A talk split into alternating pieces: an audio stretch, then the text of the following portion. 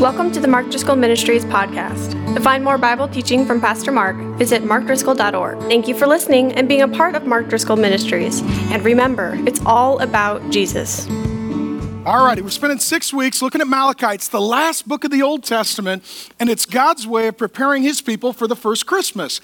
It'll be the last book of the Bible that God writes, and then the next major event in human history is the birth of the baby Jesus that we're going to celebrate in a big way come Christmas. And it's God's way of calling a family meeting. So the context is kind of like this. When we get together for church, we consider this a family meeting. If you're in a family, you've had a family meeting. It's where everybody sits down. It's like, okay, we got something to talk about. It's important. God, in chapter one and chapter two of Malachi, he tells us that he's our father. So he loves us like a, a father's heart. And when you think of God, think of the father heart of God. And he, he calls everybody together for a family meeting, and that's the context of Malachi. And he's going to give some instruction about how to take care of his children. Some of his kids are younger, some of them are older, just like our church family. And the big concept today is that God is going to have a strong word because he's very concerned about the health and the well being of his people.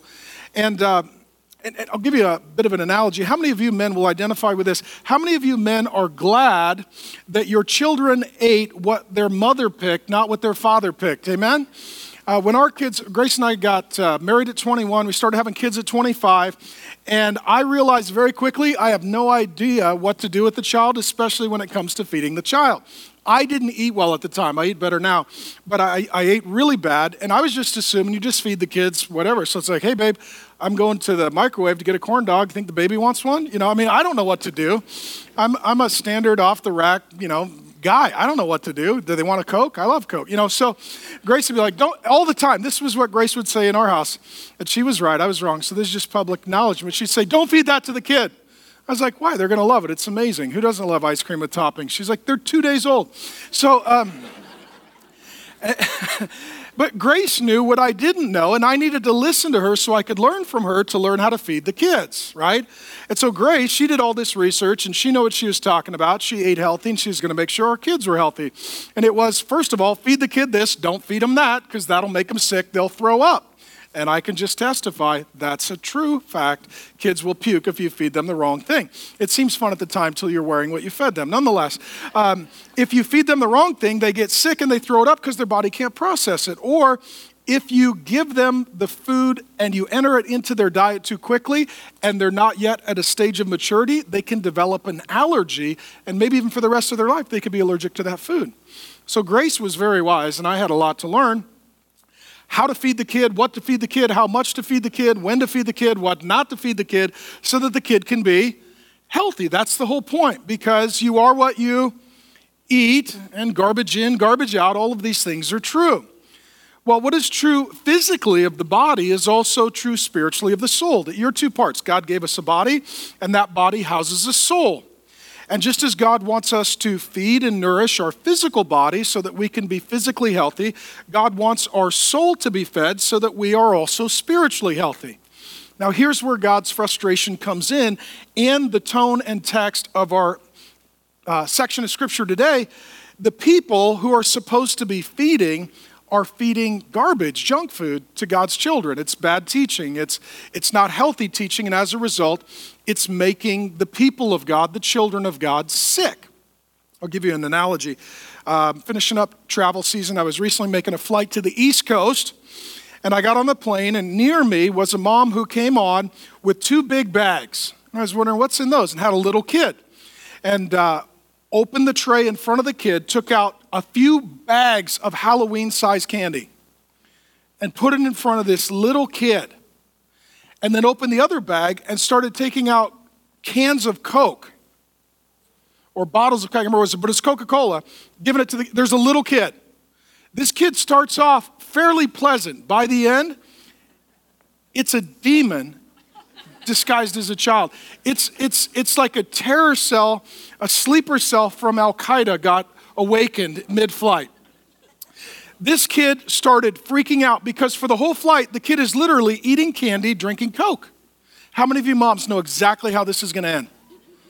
by the end, this otherwise nice child, there's snot coming out of their nose. They are screaming. They're throwing a tantrum. Everyone is looking at the mother. Basically, put them in the overhead bin. That's sort of the look they're giving her, right? This kid's really out of control. But whose fault was it? Primarily the child or the parent? The parent, because the child eats what the parent provides. And if it's poor nutrition, the kid gets sick. Okay? I just need you to know God's language today is going to be a father who walks in on his family and he sees leaders that are feeding garbage to the kids, and the kids are getting really, really sick, and the leaders won't change the spiritual palate and diet. So, that being said, we're in uh, Malachi uh, chapter 2, and God says this Malachi 2 1 and 2. And now, O priests, the priests are the Old Testament version basically of a pastor. They're to lead and to feed. That is their responsibility in the sight of God. And the way the priests were appointed, uh, they were to be doing family ministry. Okay, family ministry. And that is that mom and dad serve the Lord and they train their kids to serve the Lord and they train their grandkids to serve the Lord. And it's called Levitical. You'll see this guy's name in a little bit, Levi, the Levitical priesthood.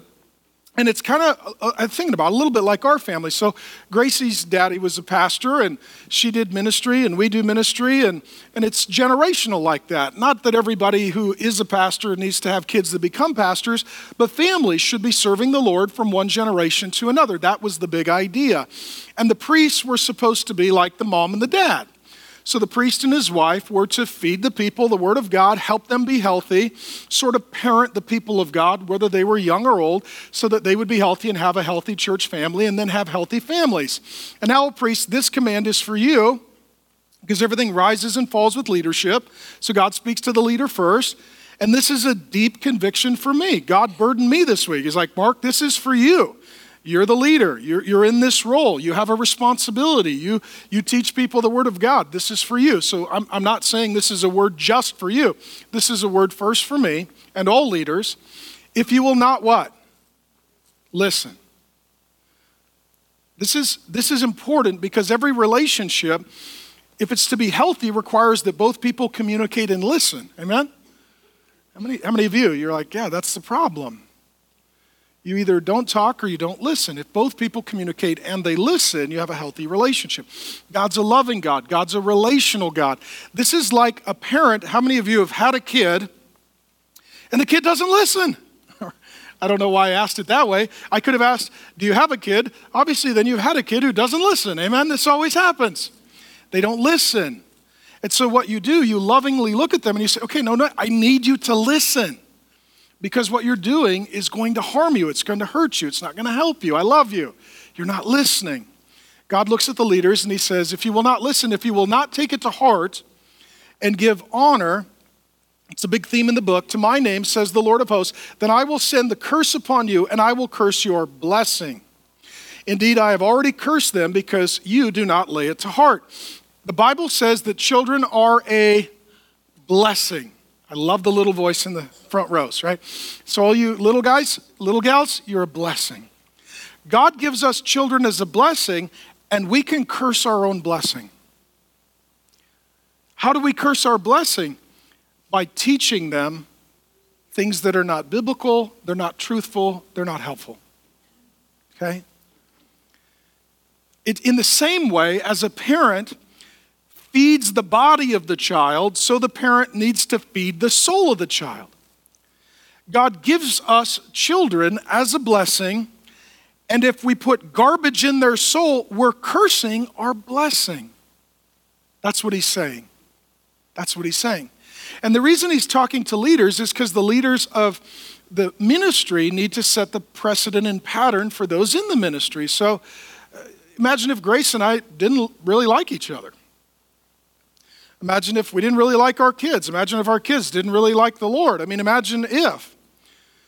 God could look at the whole church and say, everybody's got to work on their relationships, but God would call us first and say, hey, you and Grace got to sort some stuff out, and you got to love those blessings I gave you, because if you guys aren't doing well, it's not going to go well for the church family. Amen?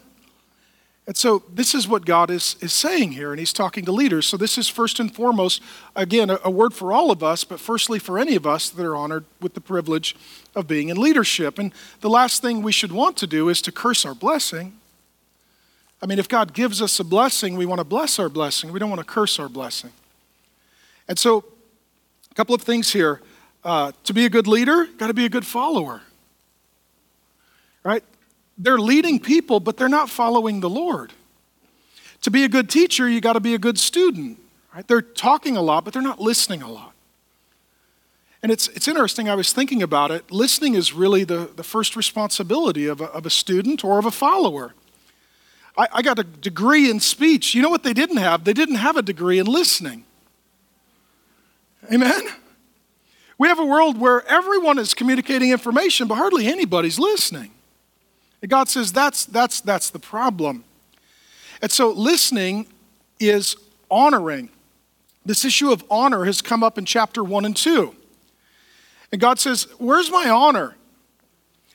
And what God is saying is, we honor Him by listening with our ears, taking it into our heart, and then obeying it with our life. Okay? You listen with your ears, okay, God, I hear you. Take it to your heart, God, I agree with you. Work it out in your life. God, I obey you. That's the cycle of honor. Ears, heart, hands. That's the cycle. Ears, heart, hands. That's the cycle of honor. How many of you, God has said something to you? I don't know what it is. How many of you, even here today, God has communicated something to you. He's revealed something to you. He's asked something to you. He's instructed something to you. The Holy Spirit will make that plain. I don't know what that is for each of you. When God speaks, and let me say this God is always speaking. Sometimes people just aren't listening. That's what it's saying. You have a decision to make, and that is I will take it to heart or I will harden my heart. I will take it to heart or I will harden my heart. And he gives us a little clue here. He's going to use it repeatedly in Malachi, but especially today the Lord of hosts. And that's incredibly spiritual language. What that refers to is the God who rules over a heavenly host. That's the angels and the demons. And the story of the Bible is that before we existed, God existed eternally, and at some point in history, He created spirit beings called angels. They were to be ministers and messengers of his. They were to function like his staff. They were supposed to listen to what he said, take it to heart, and then honor him by obeying him. Well, some of those angels decided that they were not going to listen. And rather than receiving it in their heart, they were going to harden their heart. And rather than obeying God, they were going to disobey God. We now call them demons.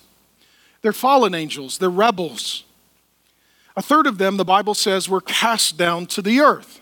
That's why we have so many problems on the earth today. It's not just people, but it's principalities and powers or spirits and demons that are at work in the world. And so what happened was some of the angels said, We will listen, we will take it to heart, and we will honor through obedience. Some of the angels that chose to not listen, not take it to heart, and not honor through obedience, they became demons. Here's the big idea when God speaks to us, we have two choices angelic or demonic. When God speaks to you, you have two choices angelic, Lord, I will hear and obey. Demonic, God, I do not have ears to hear and I do not have a heart to obey. So, this is one of the most crucial things in all of your life, and that is whether or not you are listening, taking to heart, and honoring God. And so I want to talk briefly about how God speaks. Okay? And uh, again, here's the great news God is a father, He loves you. Every parent is constantly communicating with their kids, right? And so the kids need to know how the parent communicates so that they can receive. All right, sometimes we use text, sometimes we use email, sometimes we use a phone call, sometimes we use a meeting, sometimes we leave a letter. That's how we communicate in the Driscoll family. There are various communication channels by which I can send a message to our kids. God has various communication channels as a father that he speaks to his family. Uh, God says, listen and take it to heart. That's the big idea of Malachi 2:6. Okay, God, if you speak, I need to listen. How do I know how you are speaking? Number one, God speaks firstly, primarily through Scripture. Some of you are mature Christians, you know this. Some of you are non Christians, and this is new information.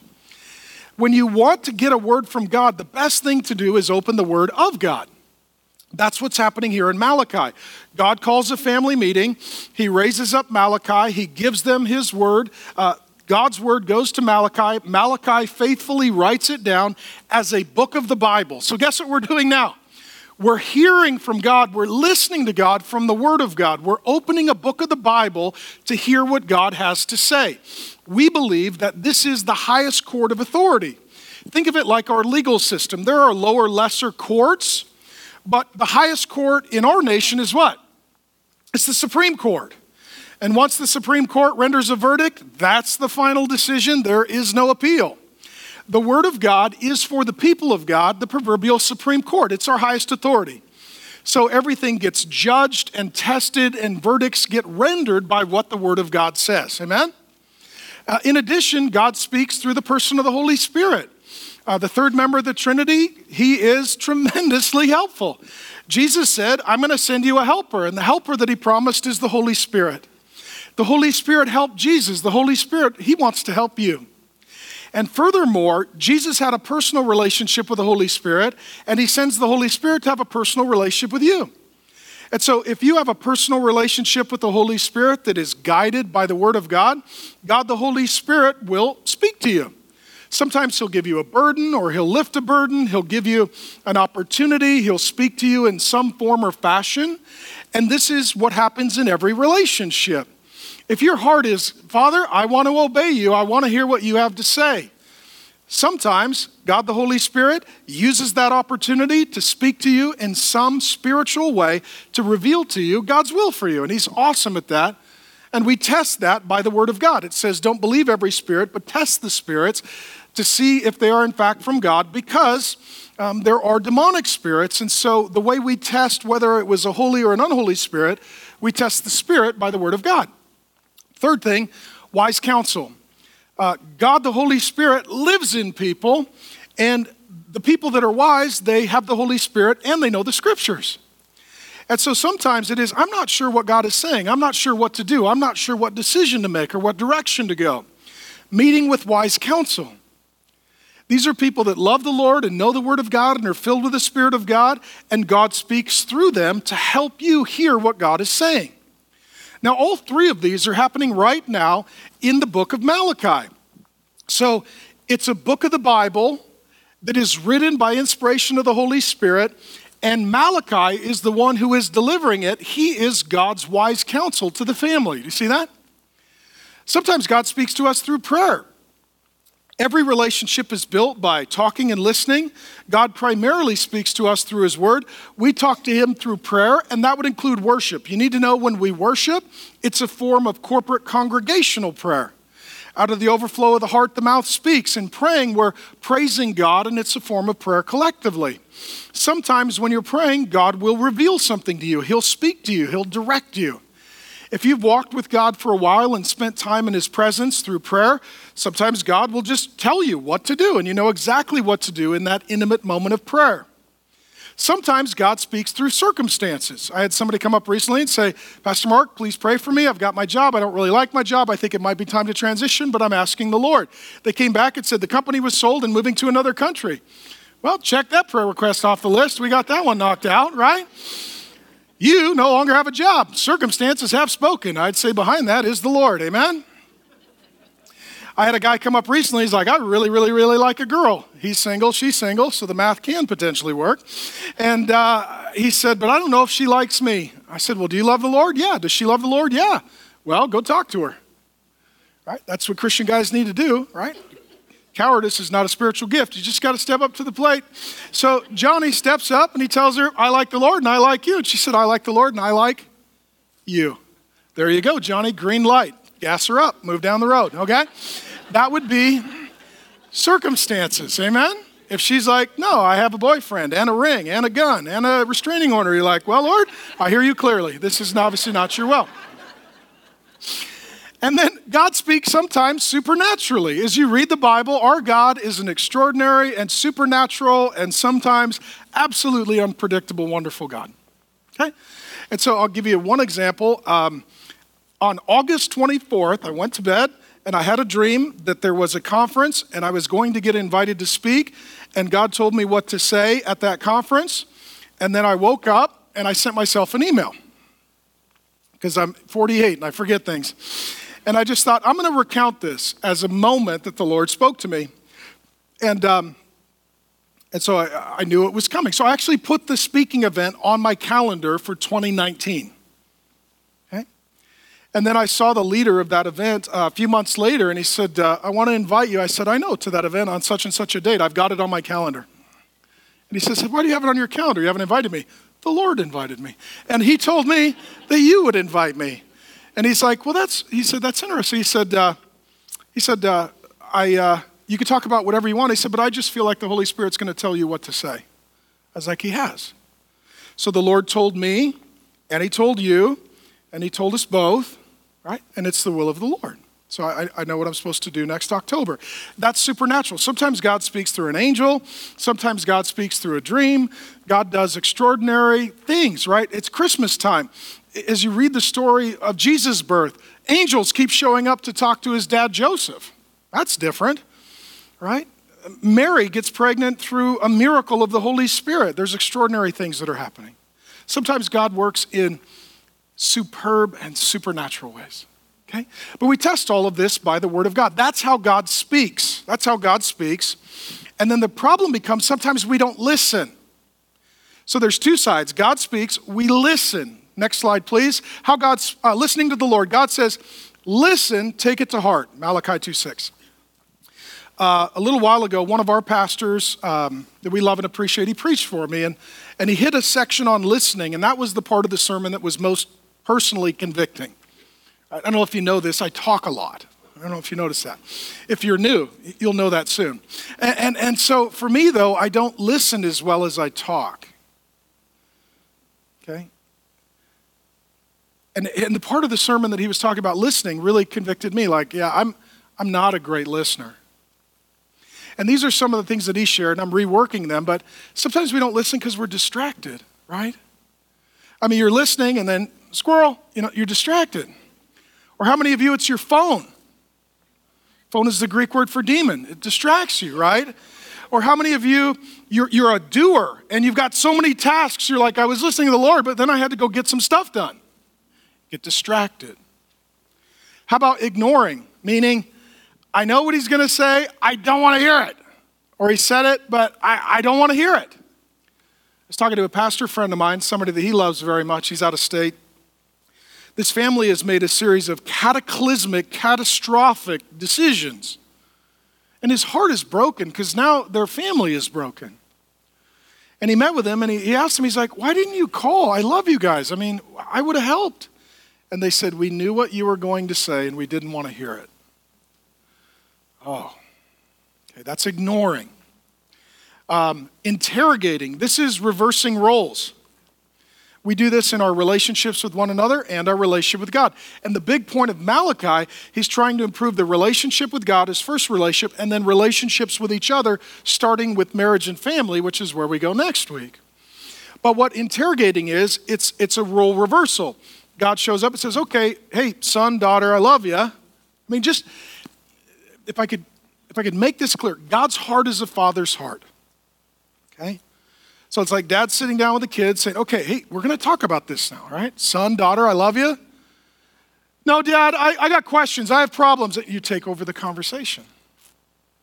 How come you didn't do this? How come you didn't do that? Why didn't you do that? What this is, this is reversing roles by interrogating. Um, they do this a lot with God in Malachi. If you read it, the whole book, it sort of thematically works around a series of questions. They're not really questions, they're accusations disguised as questions. How have you loved us? How have you cared for us? How have you provided for us? That's not really a question, that's interrogating, and it's a role reversal. God says, You're under my authority, and I want to talk to you. And it's saying, No, actually, God, you're under my authority, and you will answer to me. Switching, that's changing the subject. How many of you know your kid's guilty when they do this? Did you clean your room? Oh gosh, yeah, I, I think I'm coming down with the flu. You're like, that's not what we're talking about. That's not what we're talking about. Yeah, boy, yeah. The Bible says we should pray for our leaders. Let's pray for the government right now. No, how's your room? How's your room? Yeah, let's pray for the government. No, no, no, let's talk about your room. Right? It's it's changing the subject. We do this with God, they do this with God throughout Malachi. God comes and says, Let's talk about your heart. And they say, No, God, let's talk about our income. It's not what we anticipated. And that's part of their argument. How about this one? Interrupting, you change the flow. Say, I don't like where this conversation is going. I'm going to keep interrupting so that hopefully you lose your place and get very frustrated. Some of you laugh. This marital advice is free, okay? Uh, it's interrupting. How many of you, how many of you have said this in a conversation? You're interrupting me. No, not. You just did. Right? It's, it's, it's trying to change the flow of the conversation so that you can be in the driver's seat. How about this one? Uh, number six, disagreeing. That's challenging the point. They are doing that over and over and over. As you read Malachi, please read Malachi. It'll only take you about 15 minutes. It's, it's short. But disagreeing is, I, you're wrong, I'm right, I'm gonna fight, I'm gonna argue, I'm gonna prove my point, we're gonna convene court, right? I'm gonna be the cross examining attorney and I'm gonna show you you're wrong. Rationalizing is where you excuse yourself. You're like, Lord, that's a great principle. Love your wife. But of course, it doesn't apply to me. I mean, have you seen her? I mean, good golly, certainly that can't apply to me. Or you're, you know, respect your husband. You're like, look at him. Lord, that's hilarious. Uh, obviously, that doesn't apply to me. Look at the man. He's a, he's a mess. Nobody's laughing. That's, that's, that's insightful to me, okay? So, but what we do, we, we find a reason for ourselves to be the exception to the rule. How many single people say this? We're married in God's eyes. No, they're not. He's not blinking, they're red. I've seen his eyes. You're not married in his eyes. Okay? editing is selective hearing, and that is where I'm really not listening. I just want to hear what I want to hear. So I pull something out of the conversation that sounds like what I wanted to hear, and that's all that I retain. And people do this all the time with God's word, they cherry pick it. Right? They just go, I, I want God to tell me that I can do this. Uh, okay, there we go. First and second opinions. There it is. I got a verse. Pull it, just pull it. Yep, there it is. You're like, no, did you read the context? Is that what it means? Is that what the Word of God teaches? Or you just pick something because you wanted to hear what you want to hear? And all of this ultimately is disobeying. It's hearing with your ears, but not letting it venture to your heart and to work itself out with obedience, which is the cycle of honor. Okay? We all have work to do in hearing and listening. Amen? We all have work to do in hearing and listening. And so, again, my question to you would be what has God been saying to you? Okay. This is a family meeting. He's still a good father. Our dad still talks to his kids. You're the sons and daughters of God if you're a believer in Jesus Christ. What has the Father been saying to you? Are you listening? Are you taking it to heart? Are you honoring through obeying? That's why we're here today. God wanted to have a meeting with you because He loves you and He has good for you. And if you're not listening, you're going to hurt yourself. And because He loves you, He wants you to be healthy and not sick. Okay? Now, the next verse is different. So I'll just put it up. You can read it for yourself. I'll just drink water and figure out how to not get myself in trouble. See the chuckle roll through the room? See, sometimes as a Bible teacher, you don't have time to prep, so you just watch a Veggie Tales. They, uh, they never made this Veggie Tale. never made this Veggie Tale. This is why some people don't preach through books of the Bible. They're like, no, I'm just going to skip that. Read fast. Hopefully, they didn't see it. Um, how many of you didn't anticipate this was the next verse? How many of you are just naughty and this is your life verse and you knew it was coming, right? Just naughty people. Um, all scripture is God breathed and profitable. It's in the Bible, so it must be important and helpful. Behold, God's like, hey kids, listen. Behold, I will rebuke your offspring and spread. You said it, not me. I didn't say anything. And spread dung on your faces. That's way worse than egg on your face. Way worse. The dung of your offerings, and you shall be taken away with it. Wow. All right, we'll close in prayer and sing a few songs along that theme. Um, here's what's happening the priests are offering sacrifices. We looked at this in chapter 1. They were supposed to offer sacrifices that were unblemished and pure as a substitute for the sinner, but God says they were bringing sacrifices that were lame, blind, and sick. So it's lame leaders offering lame sacrifices. Not only that, when they sacrificed the animal, there were certain unclean portions that they would take out of the animal. They would actually take outside of town, and the Old Testament mandated that they would burn those because they were unclean, filthy, disgusting, nasty, and defiled, right? So think of it this way How many of you fish? When you catch a fish, the first thing you learn is don't eat the whole fish. Amen?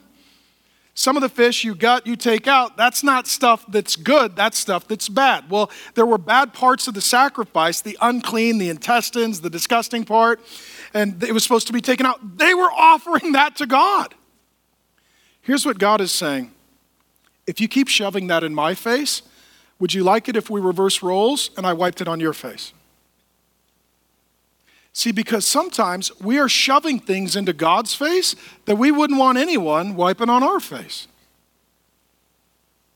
Furthermore, what's happening here is God is upset. Here's why. What they're teaching the people is this. Some teaching is this it's garbage, right? What happens to your body if you eat garbage? You get sick. What happens to your soul if you learn garbage? You get sick. That's why God is frustrated. If I could use a strong analogy, imagine you're a parent, right? You, you come home and there was somebody watching your kid, and you walk in and they're changing the diaper, and then they're feeding the diaper to the baby. Right? How many of you parents wouldn't be like, well, you know, I don't mean to judge. You'd be like, no, this, we're going to turn up the volume on this. Okay, this is all awkward, amen? I mean, this is, right now you're like, I wanted to be a preacher, and I'm glad I'm not today. Um, what God is saying is, what the leaders are feeding the people is garbage. It's defiled. It's dung. It's not to be consumed. It's false teaching. It's erroneous. It's incomplete. And as a result, the children of God are getting sick because God loves us and God wants us to be healthy emotionally, spiritually, relationally with Him and one another. And what is confusing the people is that the people that are teaching outwardly, they look awesome. I mean, they've got PowerPoint slides and smoke machines and, you know, great memes. I mean, they're killing it, but the content is garbage. Sometimes the worst food comes in the best package, amen? How, you, how many of you have been to the grocery store and the candy aisle is way more exciting than the fruits and vegetables section? I've looked at asparagus and I've looked at a Snickers, and I tell you which one is more exciting. And what he's saying is this the package is great, but the content is garbage. That's what he's saying. And the people that are teaching, they look great, but inwardly, in God's sight, what he sees is corruption. See, because man looks at the outward and God looks at the heart. And out of the overflow of the heart, the mouth speaks. And so God calls a family meeting and he's like, hey, those of you who are feeding my people the word of God, I see your heart and I hear your teaching and it's all garbage and the kids are getting sick and I'm turning up the volume because I love those kids. When we hear this, we could think, man, God's just an angry, mean God. No, He's a loving, passionate God who knows if this continues, it is going to do great devastation and harm to the health of His kids. So l- let me say a couple of things. Number one, God rarely uses strong language. Okay? But I've taught a lot of book of the Bible. He, Isaiah, he's got some. Ezekiel, he's got some. Philippians, he's got some. There's some in the Gospels. There's some on the lips of Jesus. There's some strong language. So, what we can't say is, you know, all strong language is bad. What we need to say is, God uses strong language sparingly and rarely, so we should use it how often? Sparingly and rarely. Some people will get more religious and spiritual than God, and they'll say, Well, we never use strong language. Well, God does. So, you know, if you're to the right of God, scoot over. You know, you're, you're too conservative. Right? That's why they murdered him, by the way. He was, he was not conservative enough for them. And some of you say, God uses strong language, so I use it all the time. Did God use it all the time? No, just some of the time. Um, number two, we use good words for good things, bad words for bad things, otherwise, we confuse people. Right? Why does God use a bad, you know, not bad in quotes, you know, a strong language word? It's because it's bad. What they are teaching is bad, and the effects on the people are bad. But let me say this this is not a, an irreversible condition. God continually says in Malachi 2 if then, if then, if you will change this, then things will get better. Let me share the heart behind this. Um, and again, as a Bible teacher, I feel this burden and responsibility firstly. I'll, give you some examples because people become healthy or unhealthy based upon the teaching they receive.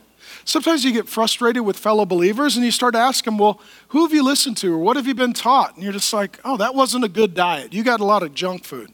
You got a lot of garbage. You got, you got a rotten meal. Uh, this hit me as a new pastor. I was in my 20s with some church planners. We got together in another state just to be encouraged. And they brought in this really well known NFL, I think first ballot Hall of Fame, all pro. And he was going to talk to us, and he ended up doing a devotional Bible study and it was garbage. He said, all he talked, it was something called prosperity. He said, God likes you to sow a seed of faith, and if you'll give a dollar, God will give you a hundred dollars, and that's God's hundredfold blessing. And, and he, he worked out of Malachi 3, so pray for me. I got to get there soon. And the whole thing was just garbage, and we're all looking at each other like, what the heck? And I talked to him afterward. I said, How long have you been a Christian? He's like, About a year, something like that. He's a new believer. I was like, oh, okay. I said, tell me about, you know, where you're going to church and is anybody helping you learn the Word of God? He said, yeah, I meet with my pastor about once a week. He's discipling me. Okay, good. I said, what is he teaching about? Oh, the hundredfold blessing and sowing a faith seed. And I was like, anything about like the, the resurrection, uh, forgiveness of sin, a guy named Jesus, any of that come up? He's like, yeah, a little bit, but you know, it's all about being a good steward. What I realized was this guy got saved, and I, I, I don't know, but it seems like his pastor thought the guy was an ATM and not a person. I said, You know, you, have you ever read the Bible? He's like, No. Do you have a good copy of the Bible? Not really. Does anybody help me learn how to study the Bible? No. That's like a kid who's sick, but the kid didn't feed themselves. The one who's feeding them is responsible for their sickness. I'll give you another example. I've got three at least. And uh, the second one, uh, I get an honor of teaching in some churches and doing some consulting, and there's a thing called biblical counseling, and I like the Bible. Amen? I like the Bible. Um, but just because you say it's biblical doesn't mean it is. And in this one stream of biblical counseling, it says you can't forgive anybody until they repent. Now, I've consulted at some of these churches, and they are prison riots. People are just beating each other up. And I, I was dealing with one. I, I, was like, what is going on? Why are they beating? Why, why is everybody just beating each other? Well, we can't forgive until they repent, so we need to, we need to bring the law of God on them and bring them to repentance. Then we'll forgive them. Why is, you know, no, no, no. Forgiveness is at the starting line, not the finish line. It's the kindness of God, not the beatings of God, that lead us to repentance. I said, So you're in the judgment seat as God, judging them. And then you're going to punish them. So you're going to give them a little, you know, internship for hell. And then I said, Well, when do you forgive them? They said, When we see the ongoing signs of repentance. I was like, Are you kidding me? There's a dude here with a clipboard who's keeping score? You know what this does to a marriage? I'm right, you're wrong, I will beat you till you agree with me, and I see it change over an extended period of time. Until then, I have no forgiveness for you.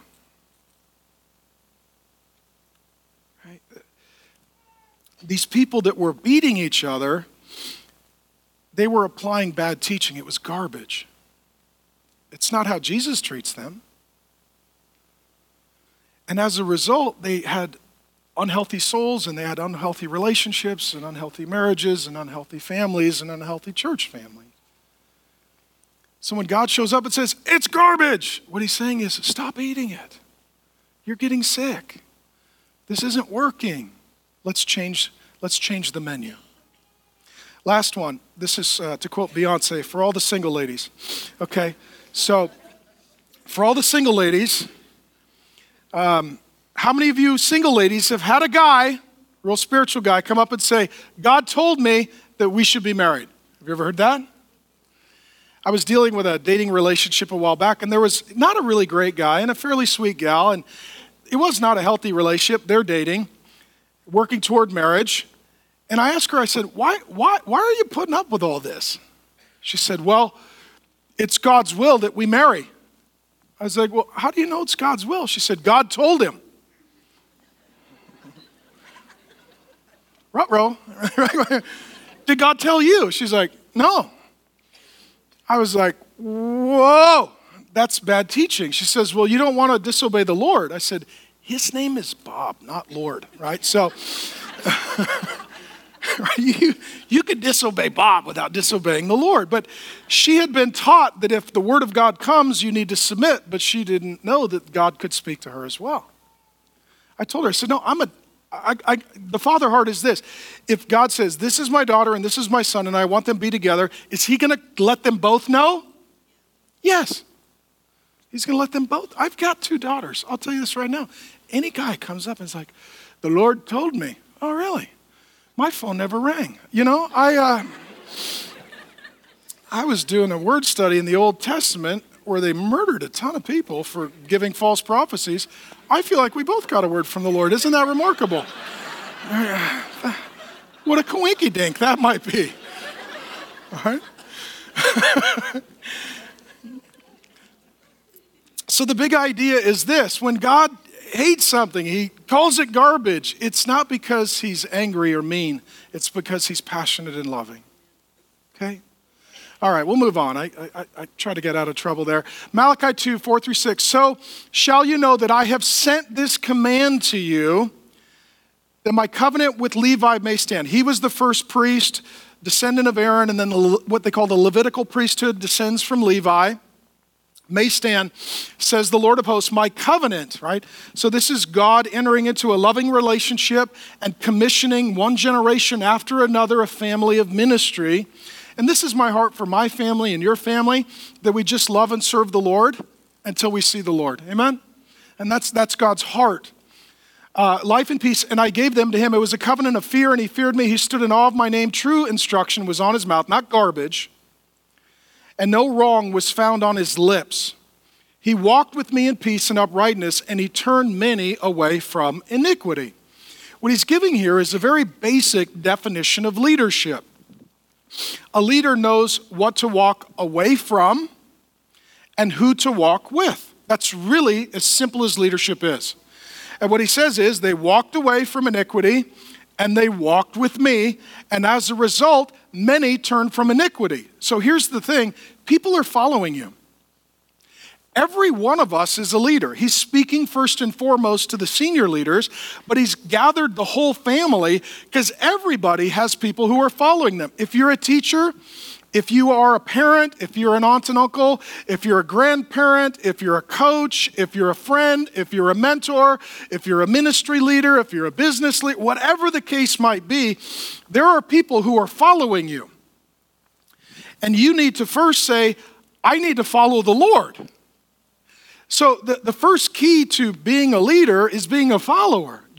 The New Testament says it this way follow me as I follow Christ. And so the problem here is the people are all following, but the leaders are not following. It's the blind leading the blind, and everybody goes over the cliff. That's the situation. How many of you are parents, and as a general rule, your kids follow you? So you better know where you're going. That's the principle he is teaching. What it's kind of like is if you have a lot of kids, it's really helpful if the parents are going the right direction and the first kid is a good kid. Because what do the other kids tend to do? They tend to follow the oldest. So, God here is dealing with the leaders, and then the proverbial spiritually older, more mature people, and then the younger, newer people will follow those that are more mature and those that are leaders. So, this is where I get to tell you how it's going. I love you with all my heart. You are easy to love, you are easy to lead. I'm not a flatterer, I'm a truth teller, but I want to be an encourager. The heart of the leaders in this church is to follow the Lord Jesus and to learn the scriptures and to have a healthy soul and to build healthy relationships. It just is. I people ask me all the time, "How's it going?" It's going great. We have a loving, healthy, growing church family. The goal is to open the Word of God, have our souls get healthy, build healthy relationships, and follow Jesus together as a church family filled with families. I want to thank you for being a great encouragement to my family. Almost, oh, I said this to somebody recently, I kind of got choked up. I said, you know, recently, on many Sundays, I come in and there are letters from members of the church that are written to Grace and the kids.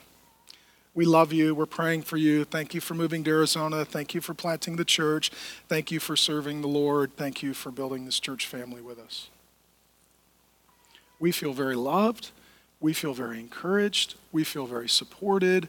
We, to me, what it does is it really it, it gives me this deep desire to follow Jesus closely and to be a good Bible teacher because you're wonderful people and I want your souls to be healthy and I want our relationships to be healthy.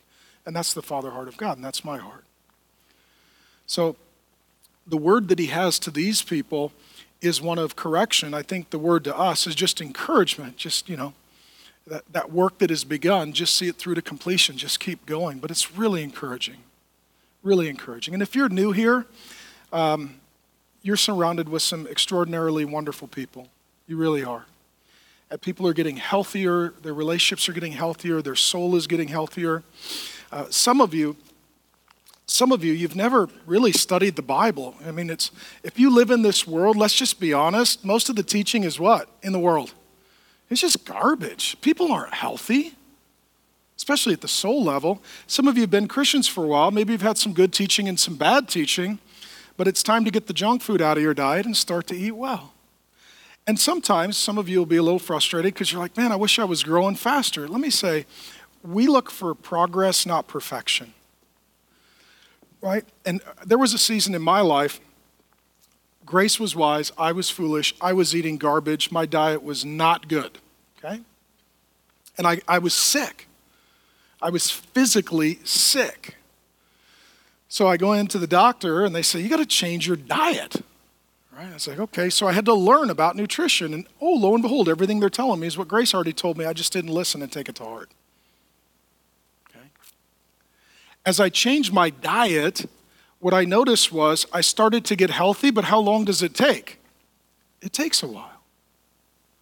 Right? That's why some people are like, you know, I read the Bible this morning, it didn't work, I'm not better. It's like, well, it's like broccoli. It's, you know, the broccoli is duking it out with the Skittles. I mean, it's a, it's a, it's a battle royale down there, right? Like, you're still full of Skittles, and, and one broccoli is just, you know, it's putting up a fight, but it's going to be a while, you know? If it's just been garbage for years and then you're starting to get healthy, nutritious Word of God into your soul, it might take a little while for the health to show up, but it will show up. Okay? So let's talk a little bit for those of you that maybe have a little sickness in your soul, how to heal it up.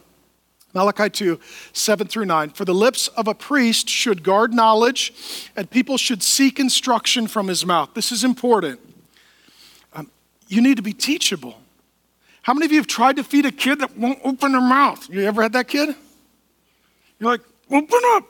They need to be receptive. What he says is that leaders should be feeders and that people need to be receptive. They need to seek instruction. What that means is, I want to learn, I want to know, I want to grow. Okay? From his mouth, for he is the messenger of the Lord of hosts.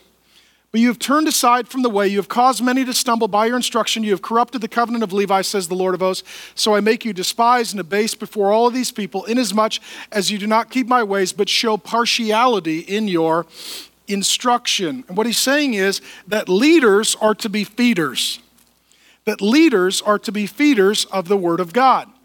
And what we are to be is message deliverers, not message writers. Okay? God has already written the message. We are to be the mail man, the mail woman, the mail deliverer. How many of you, if you wrote, let's say it's Christmas time and you're going to write a handwritten letter to somebody that you love your mom, your dad, your brother, your sister, your kid, your grandkid, your best friend. You sit down, you pour your heart out. Ah, I'm just going to express how I feel and what's going, and I've worked on this, and it matters, and I put time and effort. You put it in an envelope, and it gets delivered, and when they open it, the mailman edited it. He like black certain, what is this, a Watergate transcript? Where did my lines go? You know, and then there's other parts where he's, you know, he says, well, I'm not sure this is true, and in the Greek, you know. And then and then over in another part, he's adding his own commentary.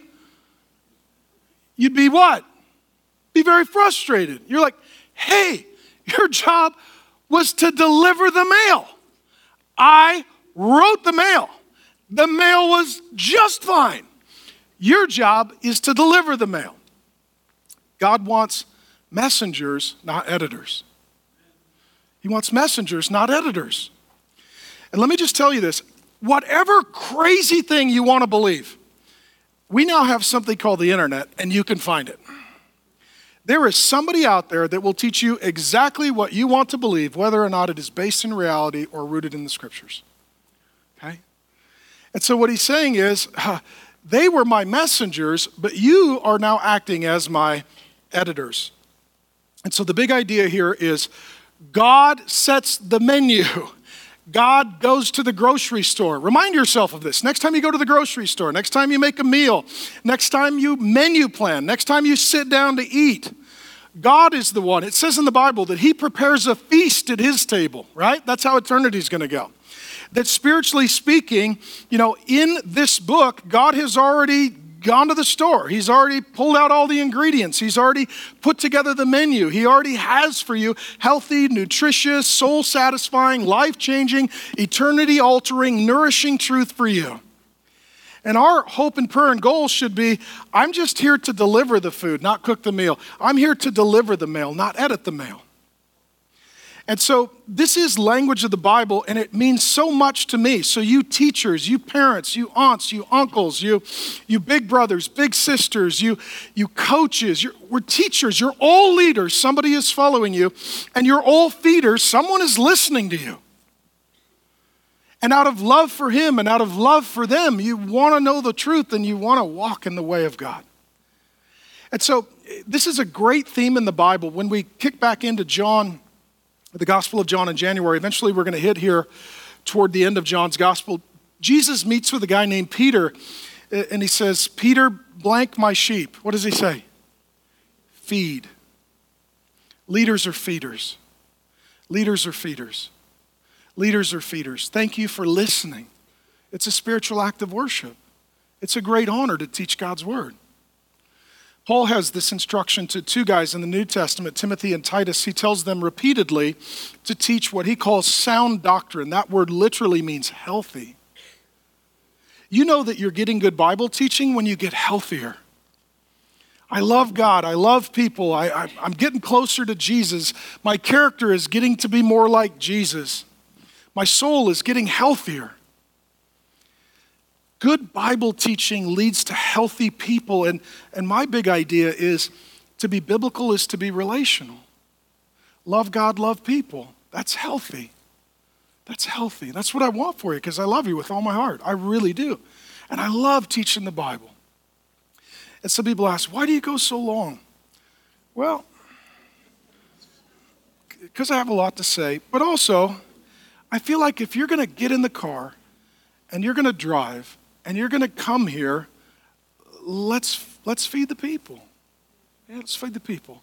And so before we started the church, two of my pastors who commissioned me, one is Pastor Robert Morris, he said, uh, Mark, he said, we're commissioning you to plant the, the Trinity Church, and your job is to lead and to feed. That was, that was the authority over me. And that's always resonated in my heart. Like, that's, that's right. That, that's right. To lead the people and feed the people. And then I had uh, breakfast or lunch, come which was with Pastor Jimmy Evans, uh, one of my overseers and pastors. And he, he said, uh, he said, Mark, I was praying for it. And he said, when you plant the Trinity Church, he said, um, God has called you to teach the Bible. He said, so you need to make sure that Bible teaching is the protein in the diet at the Trinity Church. That's his word to me. He said, you know, other things will be grains and vegetables and fruits. He said, but God is calling you to open the Word of God every Sunday and put the protein in the diet so that people get healthy. And I received that as a word from the Lord. Like, okay. Because, see, man does not live on bread alone, but every word that proceeds from the mouth of God. Just as much as your body needs a healthy diet, so your soul needs a healthy diet of God's Word. Well, that being said, let me summarize for you. If I was going to take all of Malachi 2, 1 through 9, and summarize it quickly, perhaps, and it's in the app, okay? If I was going to pull all this together, number one, start with your ears open and your mouth closed. If you will not listen, God says, Number two, get into God's word and get God's word into you. He says, listen and take it to heart. So not only do you need to be in God's word, God's word needs to be in you. In the same way, you can have awesome food in your fridge and awesome food in your pantry, but if you don't eat it, you're not going to be healthy. Okay, hearing is how God stocks up your fridge and He stocks up your pantry. Taking it to heart is how you invite it into you to make you healthy and nourish you. Every day, seek to walk in God's will.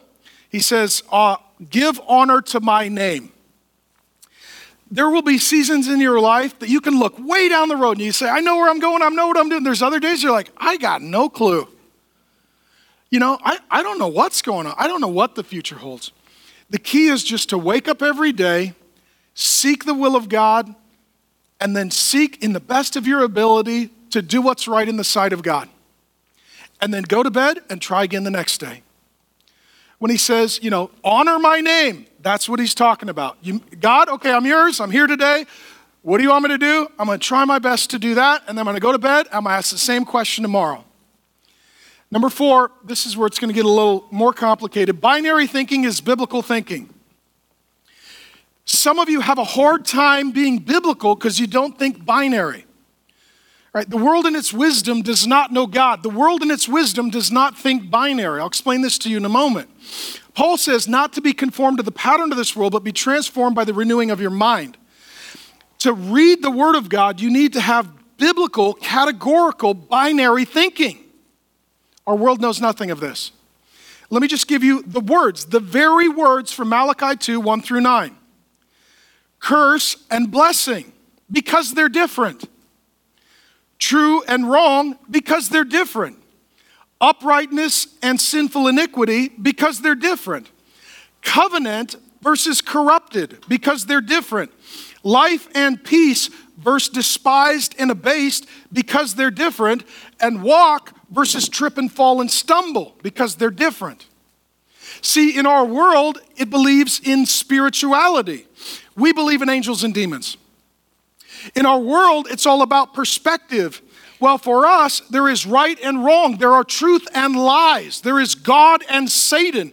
There is heaven and hell. There is folly and wisdom.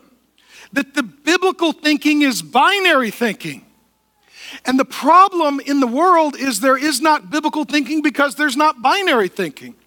And the people are coming to God and they're saying to God, This works for us. And God is saying, This doesn't work for me. And they're saying, This is how we see it. And He says, That's not how I see it. Because we submit to authority, and the authority of God says, This will make you healthy, this will make you sick. Because God loves His kids. How many of your kids, you want them to be sick, stumble, fall, walk in darkness, and die? No, God's a father that wants you healthy, walking in light, filled with joy, and and in relationship with Him and one another with a healthy soul. That's binary thinking. Number five, let the fear of God cast out the fear of man. He says of Levi, um, he feared me. And then what he says is, you're, you're showing partiality in your instruction. That's the result of fear of man. Proverbs 29 25 says, Fear of man is a trap or a snare. And Proverbs 1 says that the fear of the Lord is the beginning of wisdom. So you're either going to fear God or fear people. You're going to live for God's approval or people's approval. You know that you have fear of man and that you are practicing partiality when you change what you say depending upon who's listening. Are you a Christian? Uh, well, you know, uh, and you're with the Christian, you're like, yeah, I love the Lord. Right? This is why even today they keep shoving a microphone into the face of the Christian saying, What do you think about this? And people are like, uh, I don't know, no, no. I don't know, I don't know. Who am I to, who am I to judge? Just, you know, good luck. You know, goodbye. You know, I'm just, please get somebody else. Here's why it's fear of man. What will they say? What will they do? Sometimes we don't say the truth because they're rich and they're a boss and it's going to hurt us or hurt our inheritance. Or sometimes they're going to criticize us and we just don't want to get criticized or have conflict. Or sometimes the case is they're just going to freak out and I don't want to deal with the drama. If you love someone, you present them a healthy meal in a loving way and invite them to partake. And if they throw the food at you, you still love them because you want good for them and you want health for them. So you just keep presenting the meal. God loves you. The Word of God is good for you. God has a future for you. That's not God's best for you. I know you're like a kid that threw the meal on the floor again. How many of you had that kid? How many of you parent had that kid? You're like, I gave them the food and then they threw the food. And then I gave them the food and then they threw the food. Did you reach a point where you said, Therefore, I never fed my child again? you keep making the food because you love them. You want them to get healthy. Prize your relationship with God above all. They have not prized their relationship with God. He's getting their worst fruits, not their first fruits. The most important thing you have is your relationship with God. Consider your life and the lives of those following you. Who's following you? Where are you going? If you love them, you want to follow the Lord, and you want them to follow you as you follow the Lord. Right? That's exactly what he is saying. You do not keep my ways, and you have caused many people to stumble. And then the last point is there's one way home. Here's the good news there's a way home. That's amazing. How many of you, you've been totally lost and you're like, I, I just got to figure out how to get home? Here's the good news we're all lost. That's the Bible's language for sin. But the good news is number one, there's a home, and this ain't it. Amen? That's why it doesn't feel like home, because it ain't home. Now, the good news is we've wandered, we're lost, we're away from home, but the good news is there's a way home. Here's exactly how it says it He says, You have turned aside from the way. That's what he says. You've turned aside from the way. And what God is saying is, There is a way, and it ain't that way, and it ain't that way. It's this way. And this is God's last book of the Bible. This is God's way of preparing his people for the first Christmas and the coming of the baby Jesus. And this is the last thing he has to say. He's like, Jesus is coming. Please keep walking forward. Walk in the way. Walk in the way. And they have to walk for 400 years. This is their book of Revelation. Revelation is our last book telling us how to walk until Jesus comes back. This was their revelation, their last book, telling them how to walk until Jesus came the first time, not the second time. Do you get it? And so, this is God's way of giving them this tremendous and great gift, and that is knowing that there is a way that is coming, so walk in the way. And then Jesus comes. This is it. This is all of history, all of scripture. Everything is culminating with the coming of Christ. Everything in Malachi is pointing, leaning forward to the coming of Jesus. And Jesus comes and he says, If you have ears to hear, some people don't. They argue with him, but some people do, and they follow him. And then Jesus says something amazing in John 14, 6. He says, I am the way. he picks up this theme from 400 years prior. God says, Walk in the way. Jesus shows up and says, I am the way. I am the way. And he invites people, Come, follow me. That's following in the way. And then Jesus walks all the way to the cross, carrying the cross to his place of crucifixion. When Jesus was born, gifts were given to him as a baby. And he came to ultimately give himself as a gift as a man. And Jesus does the most unbelievable as you prepare your tree for Christmas, as you prepare your gift list for Christmas, as you wrap your presents for Christmas, don't overlook the greatest gift that's ever been given in the history of the world. The whole point of the Bible, Jesus comes to give himself as a gift. That's what he does. And so God says it this way God so loved the world that he, he gave his only son, the Lord Jesus Christ. And if you've not received this gift of salvation, if you've not received this gift of forgiveness, if you've not received this gift of Jesus, God wants you to receive that gift, my friend. God's heart is a father's heart. He loves you. He wants you to be healthy, and He wants to have a relationship with you that, that endures forever. And then Jesus dies and He gives Himself as a gift, and then He rises. And He conquers Satan, sin, death, hell, the wrath of God. Jesus does it all. And then he walks, and ultimately he walks into the kingdom. And guess what the first Christians were called in the book of Acts? Christianity was called the, the way. So I'm excited, man. I, I think we should sing. I think we should take communion. I think we should remember Jesus' broken body and shed blood, receive it as a gift. Amen? I think we should celebrate because we have reason for joy. We've just learned that this isn't our home and there is a way, and that way, his name is Jesus. So we're going to worship him, we're going to enjoy him. And my question to you today what is God saying to you? What is God's word for you? What is God's instruction for you? What is God's encouragement to you? What is God's correction to you? Just listen, take it to heart, honor Him by obeying, okay? All right, I'm gonna invite the band up. I'm gonna pray. We're gonna sing. Father God, thank you, thank you, thank you that you are a father, that we get to be part of the family that when we get together, it's a family meeting. And dad, you teach us things that we need to know because you want us to be healthy. Holy Spirit, we invite you right now to reveal to each of your children what it is they need to know, what it is they need to hear, what it is they need to do. We ask that this would be a divine supernatural encounter.